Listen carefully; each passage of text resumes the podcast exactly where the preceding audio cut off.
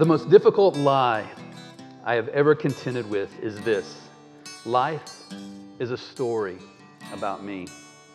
I remember reading those words from Donald Miller in his book, Blue Like Jazz, in the early 2000s when that book was really hot and making its way around the circles. And one of the reasons it got such attraction is because he was so honest about his own journey and thinking about Jesus and discovering relationship with God. But there's this one place in which he talked about how he decided to, to stop living by himself and just to move in with some other guys and have a group of roommates. and this is what he said he learned about himself. Living in community made me realize one of my faults. I was addicted to myself. All I thought about was myself. The only thing I cared about was myself. I had very little concept of love, altruism, or sacrifice. I discovered that my mind is like a radio that picks up only one station, the one that plays me. K Don, all Don, all the time. I don't know if you can relate to that, but I certainly can. I tend to think about myself all the time because I'm with myself all the time and everything seems to be oriented around me as I go through my day. I'm certainly reacting to what's going on out there. So it's hard not to think about ourselves. It's almost like the default mode of our lives, isn't it? Well, when that takes root in our lives and the fruit begins to show, sometimes it looks really ugly, doesn't it? And sometimes, especially in communities of faith, when that that kind of self centered me monster shows up on the scene, it can wreak all kinds of havoc. Paul, in his letter to the Philippians, is writing to this group of Christians living in this Roman colony in Philippi. And he's writing from prison. He's been in prison now for four years. And he's received word about how the Philippians are doing. And he's writing back to them. And he's encouraged them to live a life worthy of the gospel of Christ, to stand firm in the face of opposition, and now, as we look at this chapter two, we see him uh, compelling them to, to think about another adversary, not just one that's on the outside, but one that is on the inside. And he's trying to get them to stop thinking so much about themselves and to start thinking about one another. And in fact, we're going to eventually get to chapter four, where Paul ha- he calls out a couple of his friends. He says, I entreat Euodia and I entreat Syntyche to agree in the Lord Yes, I ask you also, true companion, help these women who have labored side by side with me in the gospel. This is some 10 years after Paul started the church in Philippi. And these two ladies might have been part of that original group, along with Lydia, who converted when they heard about the good news of Jesus Christ. They're certainly leaders in the church, and they're causing division. We don't know what it's about. We just know that the me monster has showed up in their lives and it's threatening to cut this community in half. And last week, as we began to look at this, we came away with this core truth. The real issue here in their life and in our life is not if pride exists in your heart, it's where pride exists and how pride is being extra- expressed in your life.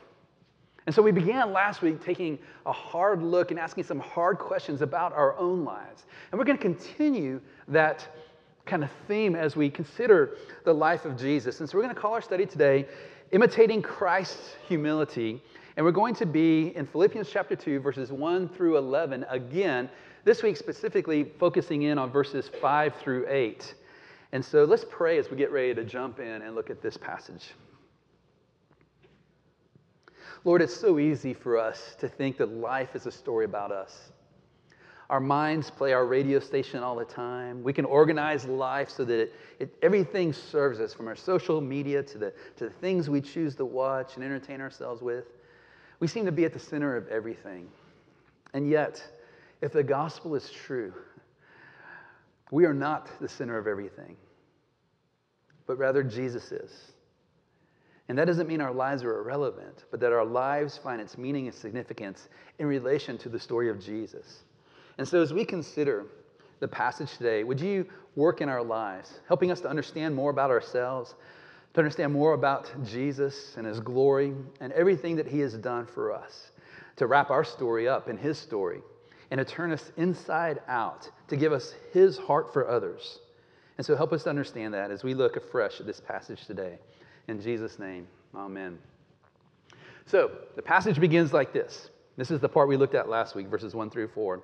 So, if there's any encouragement in Christ, any comfort from love, any participation in the Spirit, any affection and sympathy, complete my joy by being of the same mind, having the same love, being in full accord and of one mind.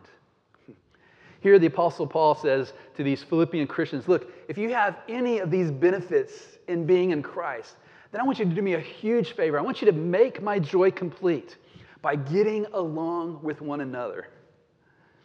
Verse 3 Do nothing from selfish ambition or, or conceit, but in humility count others more significant than yourselves. Let each of you look not only to his own interest, but also to the interest of others. When we looked at this passage last week, I made the comment that, at least in my mind, there's no directive more difficult in the entire New Testament than verse 3. Do nothing from selfish ambition or selfishness or conceit. The old King James put it in vainglory or empty glory, but in humility count others more significant than yourselves. So we ask the question how is that even possible? How is it even possible to really count others as more significant than ourselves? I mean, we live in a world where we want everyone else to consider us more significant than them, right? That, that tends to be the heartbeat. And there may be some moments of altruism here and, and serving of others, but the bent of our lives seems to be focused in on ourselves. So, how is it possible, as Paul wants these followers of Jesus to do, and as he would want us to do as well, to count others more significant than ourselves? And it has everything to do with humility. And so, the answer to that, Paul begins to unpack for us, is found in verse 5. Have this mind among yourselves, which is yours in Christ Jesus. How are you going to be able to count others as more significant than yourselves? How are you going to have a, an appreciation for their value and worth and what they bring to the table? He says it has everything to do with your mind.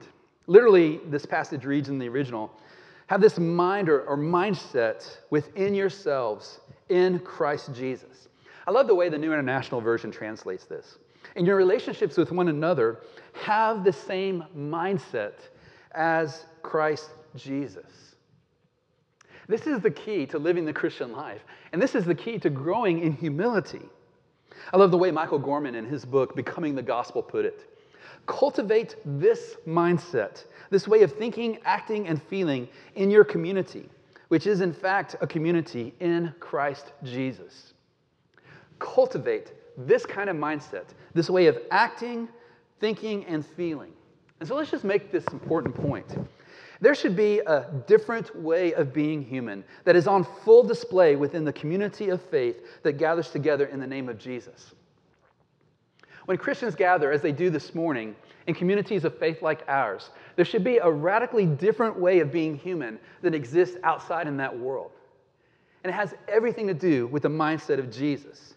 And so, Paul drives this point home. Have this mind or mindset among yourselves, which is yours in Christ Jesus, who? And then what follows, my friends, is a beautiful, beautiful description of Jesus. It's one of the highest descriptions of Jesus found in the New Testament documents. Listen as we get ready to, to dive into what this description says to these words from Dennis Johnson in his commentary. Speaking about this passage we're getting ready to look at, he says, This passage is a majestic mountain peak towering over the surrounding countryside. It is a pinnacle of theological truth, piercing the heavens and probing the mystery of the incarnation. Its dramatic movement traces the inverted arc of Christ's redemptive mission from divine glory down into humiliation and death, and then up again to heaven's heights and resurrection splendor. This brief and beautiful text is one of the fullest, most explicit descriptions in the New Testament of the identity of our Redeemer Jesus Christ. That is a beautiful setup about what, what we're about to look at here. My friends, this description of Jesus and the heart of Jesus puts us on holy ground.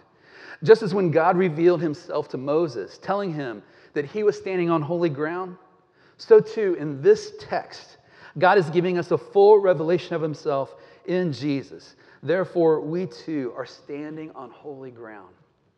And so, in a sense, my friends, like Moses took off his shoes, let's, let's metaphorically take off our shoes in reverence as we get ready to look at who Jesus is. So, Paul says, Have this mind among yourselves, which is yours in Christ Jesus, who, though he was in the form of God, did not count equality with God a thing to be grasped. Here you see that phrase, the form of God. Actually, Paul's going to use that phrase, form, or that word form, two times. One to speak of Jesus being in the form of God, and next, in the, in the next breath, about him being in the form of a servant. But, but let those words jump out to you. Who, though he was in the form of God. Someone says, wait, he's not saying Jesus is God, is he? This is exactly what he's driving at.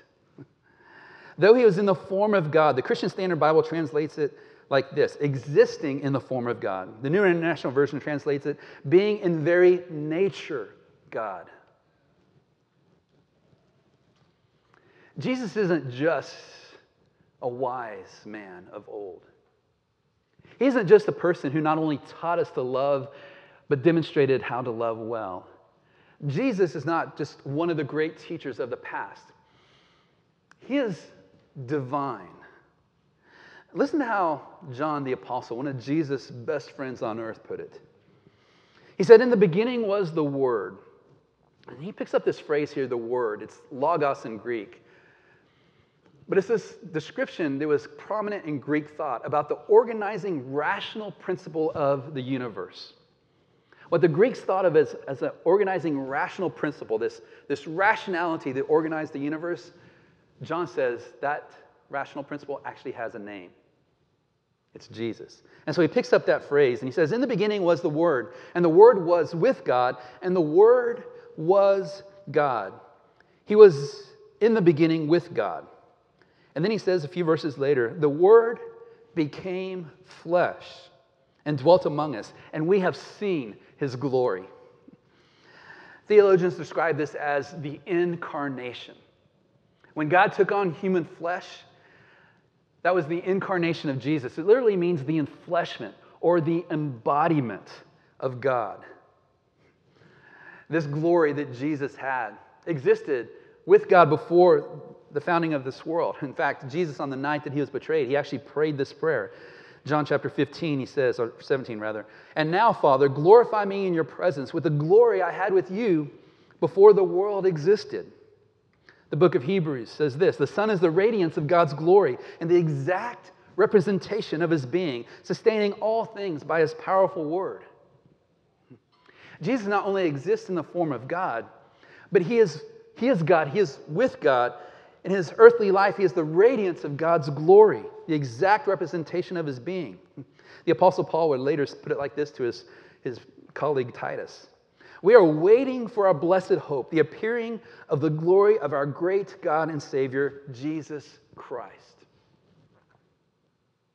My friends, do you see how this separates Jesus from every other religious leader or great thinker in history? Jesus may have some things in common in terms of having influence and, and, and being a great teacher that many other people do. But Jesus is in a category all by himself in that he did all of that and more because he was a divine being in flesh. And so let me just put it this way it is possible to think and speak highly of Jesus, as many people do, but it's also possible to not think and speak of Jesus highly enough. Did you ever read C.S. Lewis's book, Mere Christianity? If not, I would commend it to you. It was originally a series of short radio broadcasts that were put into a form of a book. But in it, he's challenging his friends in England to think deeply about Jesus. And in this, he says, I'm trying here to prevent anyone from saying the really foolish thing that people often say about him. That is, I'm ready to accept Jesus as a great moral teacher, but I don't accept his claim to be God. That is the one thing we must not say. A man who was merely a man and said the sort of things Jesus said would not be a great moral teacher. He would either be a lunatic on a man who says he's a poached egg, or he would be the devil of hell. You must make your choice. Either this man was and is the Son of God, or else a madman or something worse. You can shut him up for a fool. You can spit at him and call him a demon, or you can fall at his feet and call him Lord and God. But let us not come up with any patronizing nonsense about his being a great human teacher. He has not left that option open to us. People tried to visualize what C.S. Lewis has said here in the form of a graphic, and I'm going to put it up on the screen. When you take the claims of Jesus, and especially his claims at being the divine being in flesh, these claims are either true or false, right? They can't be anything else. Let's consider if these claims are false for a moment. If these claims are false, we have the option of Jesus knowing that these claims were false. And if that's the case, he's a liar. And if he's a liar, he's a hypocrite because he, he told people not to lie. And if he's a liar, he's also evil because he convinced people to give their lives for him. And if that's also the case that he knew, he's also a fool because he went to the cross claiming these very things. But maybe he didn't know that his claims were false. And if that's the case, he's a lunatic. I mean, there are other people who've claimed to be God, right? And if Jesus didn't know his claims were false, but nevertheless claimed to be divine, then he would just be another fool of history. And it would be right to write him off as just being simply crazy or deluded. But there's really one other option, and that's that his claims were true. And if his claims are true, then he is Lord. And if he is Lord, each and one of us, you and me, individually are confronted with a choice. Do we accept that claim or do we reject it? Do we fall at his feet and call him our Lord and our God? Or do we just turn away? Back in Philippians 2, Paul tells us that though Jesus was in the form of God, he did not count equality with God a thing to be grasped. Think about that.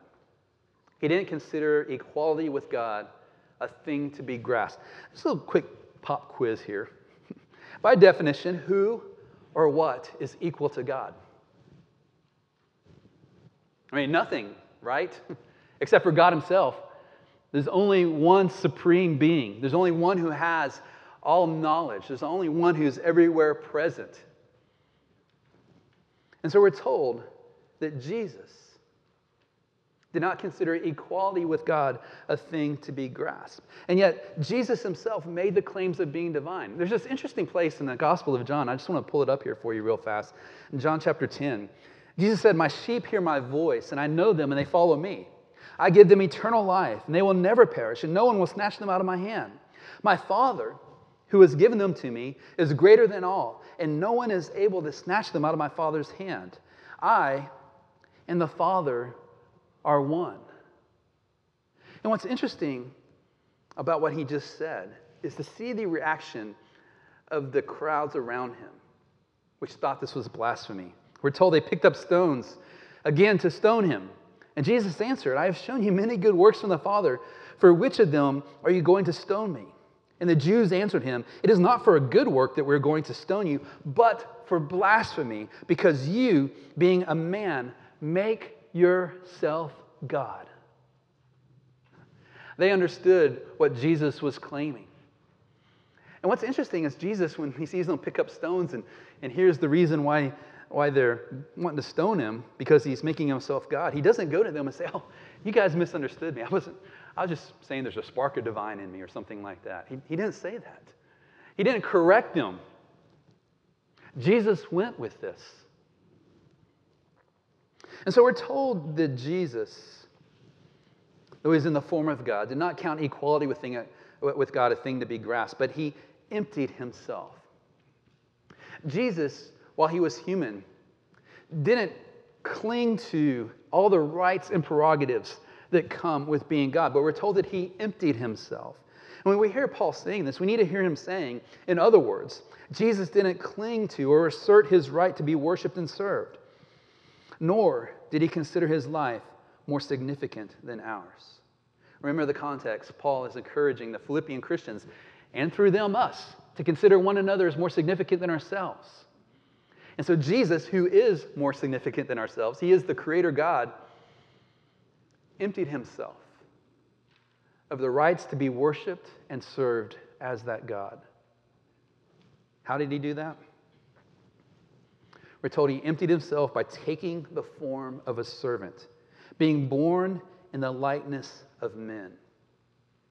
Jesus, this divine being, adds to himself now a human body. He becomes in the form of a servant. So when we think of Jesus, the right way to think of him, the most high and exalted way of accurately capturing who he is, is to say Jesus is 100% divine and at the same time 100% human. That's who Jesus is.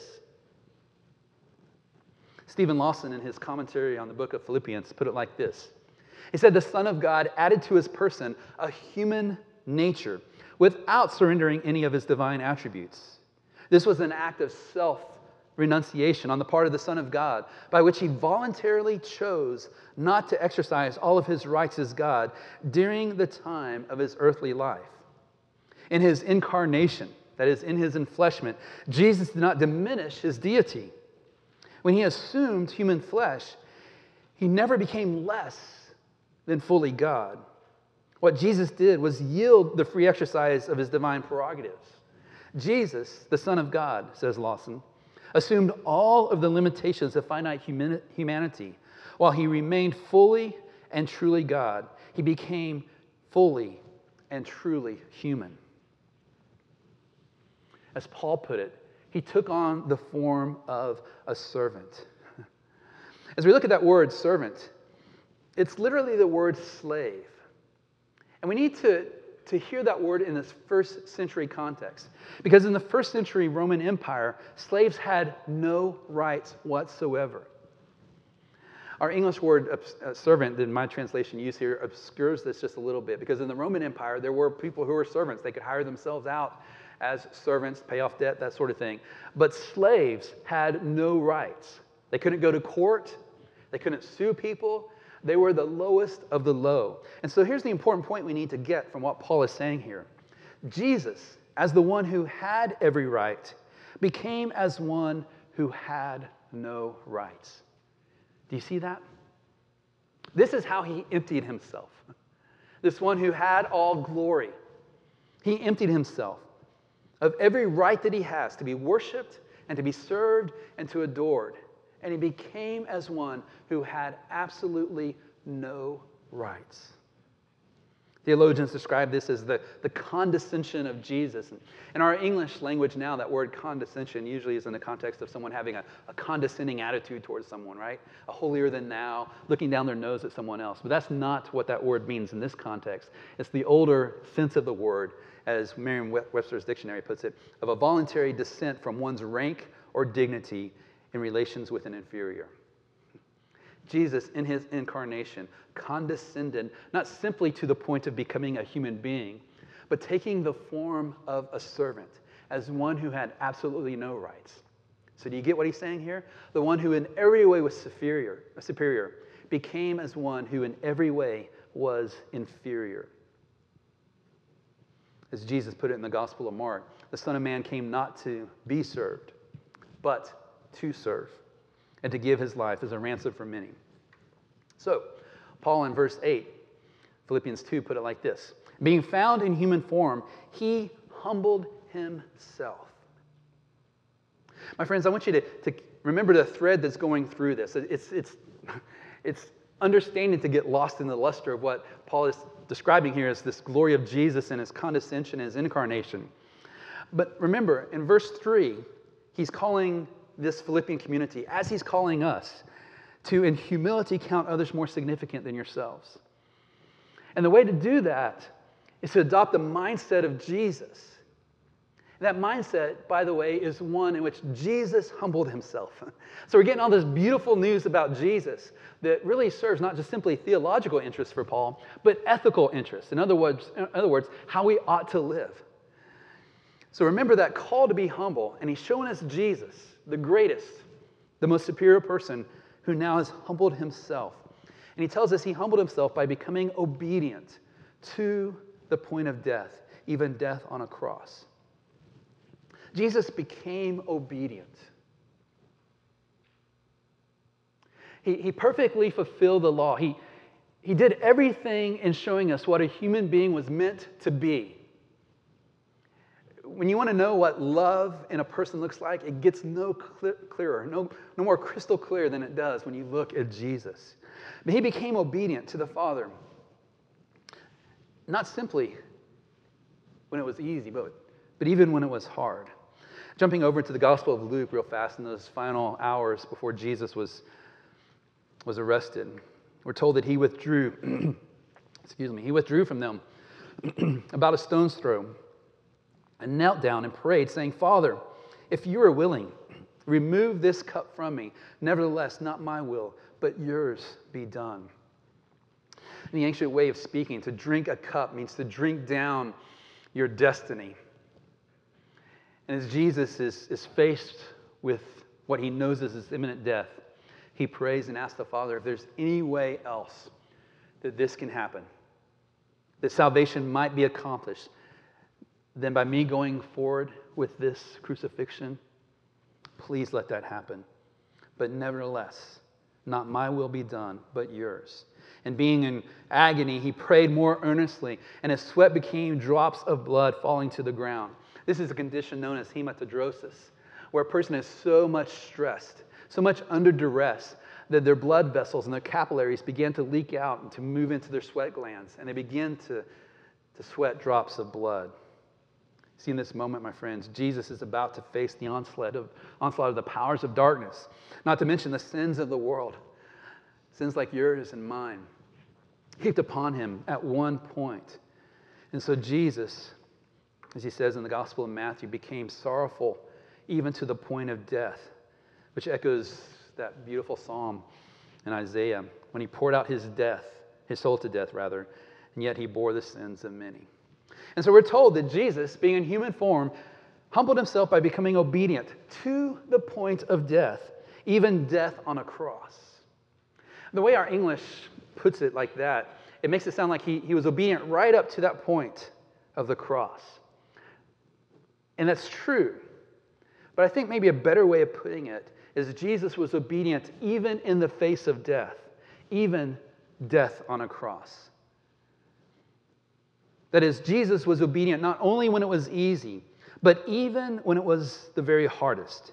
Jesus was obedient to the point of staring death in the face, even the excruciating death of a Roman cross.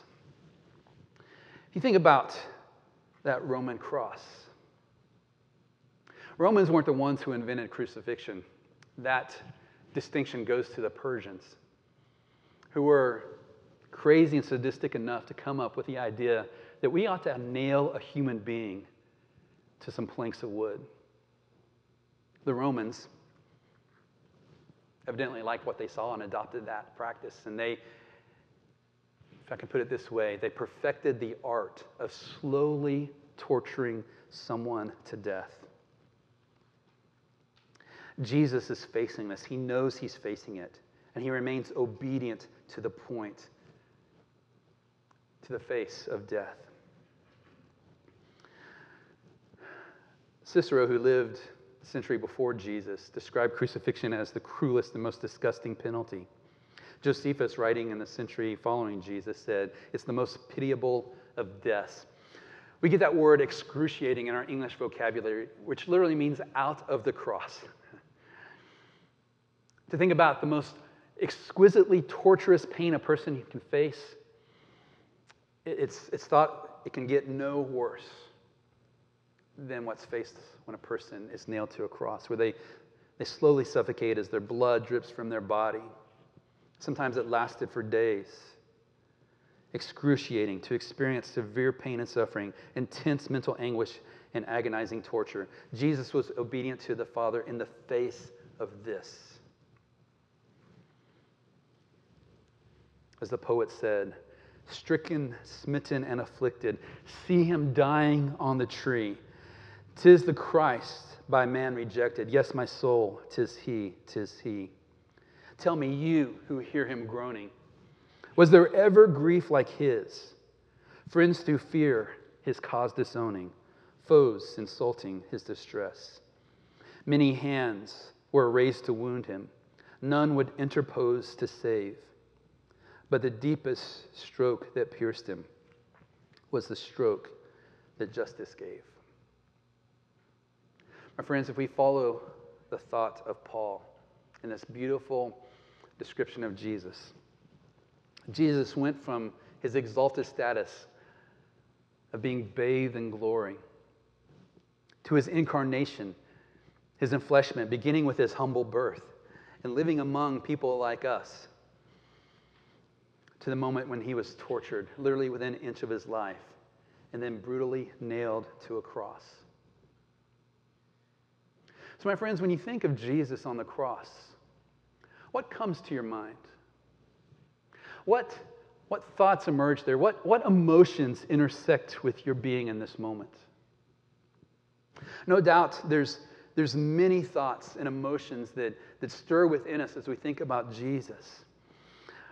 But let me say one thing we ought not to do. We ought not to pity Jesus as he hangs on the cross. Make no mistake about it, my friends.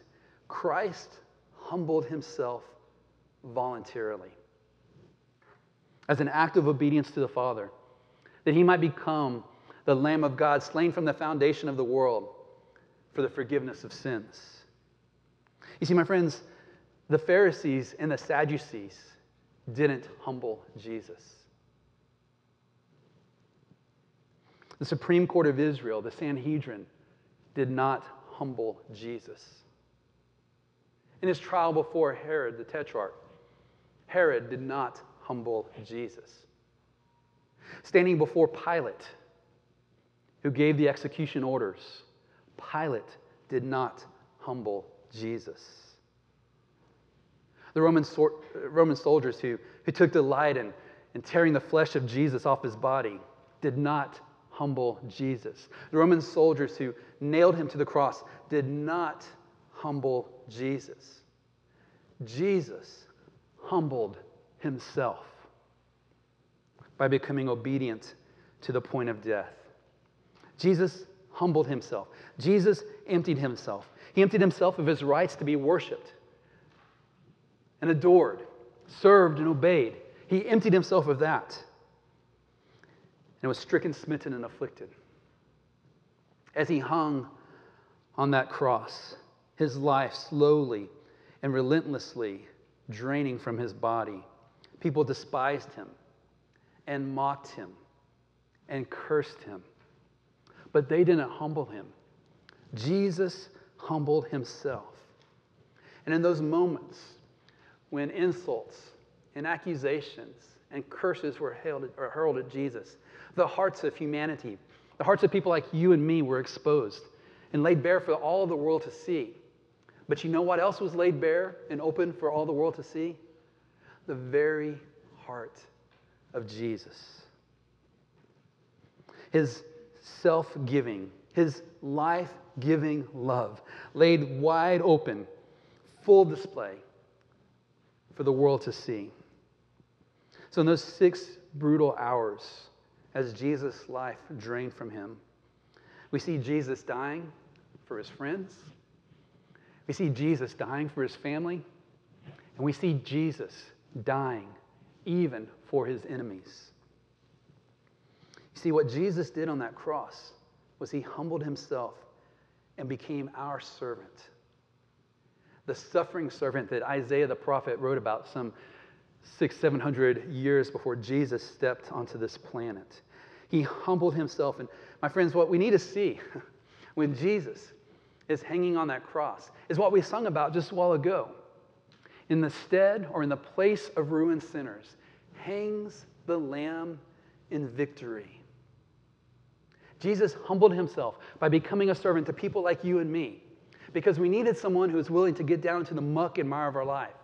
Someone who was willing to take the stench of our rebellion and our sins against God upon himself. Someone who was willing to bear the justice of God so that people like you and me can go free. We can, we can receive the forgiveness of our sins. So when you see Jesus standing there, don't pity him.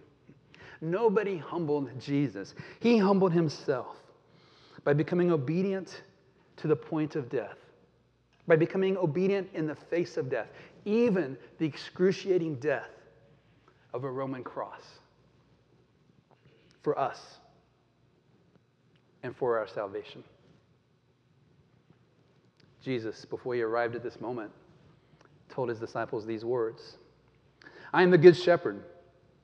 The good shepherd lays down his life for the sheep.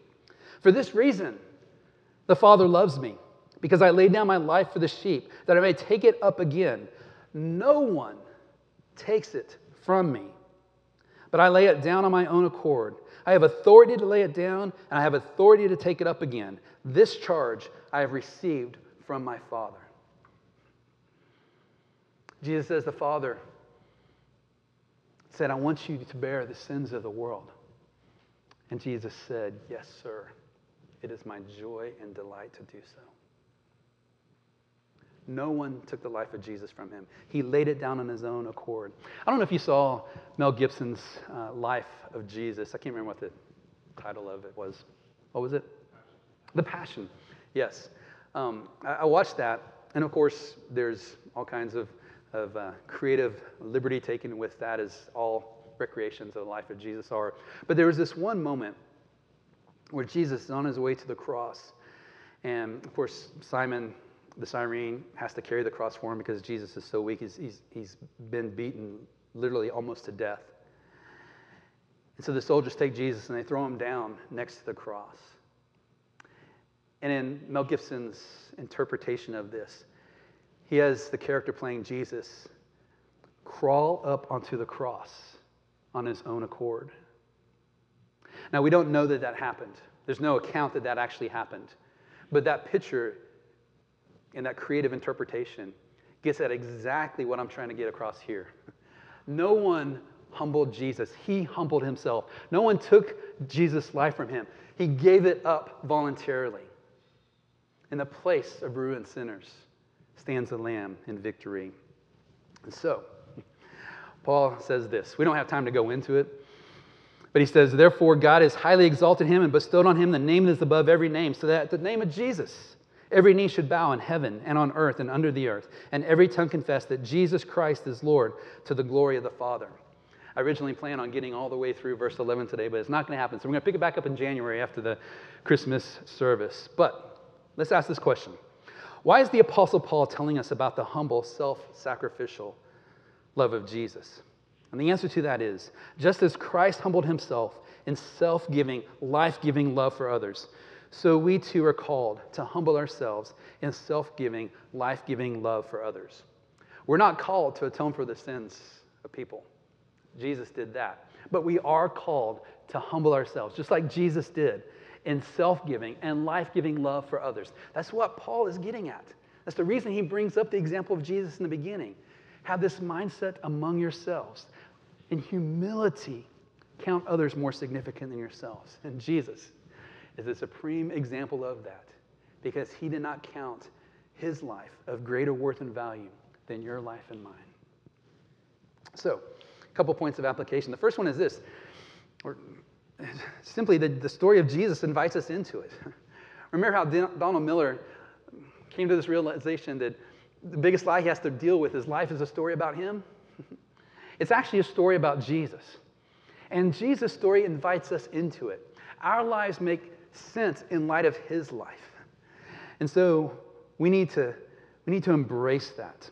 Those beautiful words of Jesus on the cross Father, forgive them, for they don't know what they do. What a beautiful prayer. What over and above love is displayed here in that moment. I love what Charles Spurgeon, the Baptist minister, once said. He said, I love this prayer, this prayer of Jesus, also, because of the indistinctness of it. It is, Father, forgive them. He does not say, Father, forgive the soldiers who have nailed me here. He includes them. Neither does he say, Father, forgive the people who are beholding me. He means them. Neither does he say, Father, forgive sinners in, in ages to come who will sin against me. But he means them.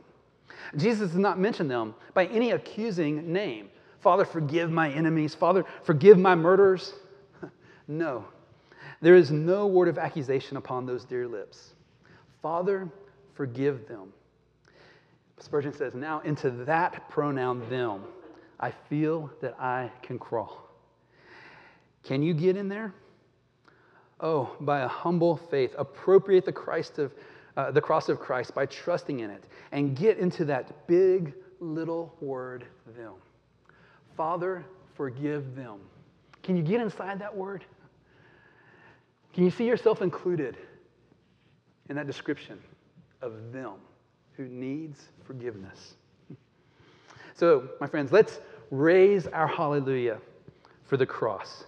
We're told that he was pierced for our transgressions, he was crushed for our iniquities. On him was a chastisement that brought us peace, and with his wounds we are healed.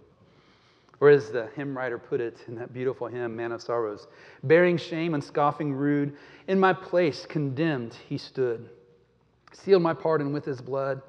Hallelujah. What a Savior. So let's, let's raise our hallelujah. But let's also lower ourselves in Christ like humility. That night that Jesus was betrayed, the disciples were in this argument about which of them was the greatest.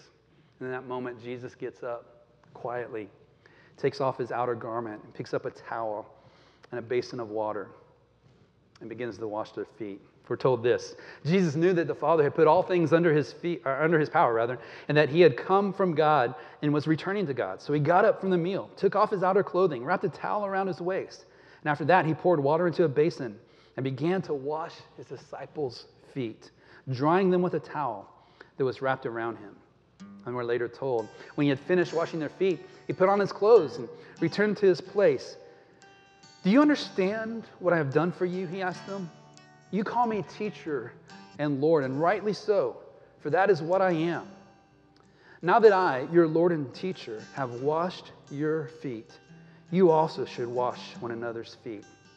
I have set an example that you should do as I have done for you. Very truly, I tell you, no servant is greater than his master, nor is the messenger greater than the one who sent him. Sent them, him.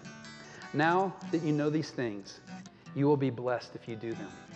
So, my friends, what Paul is driving at here, and what the gospel of Jesus drives us at as well, is to humble ourselves in Christ like humility so that we can offer self giving and life giving love to others. So, Mercy Hill Church, may God grant you the grace to humble yourselves in self giving, life giving love for others, just like your Savior did for you.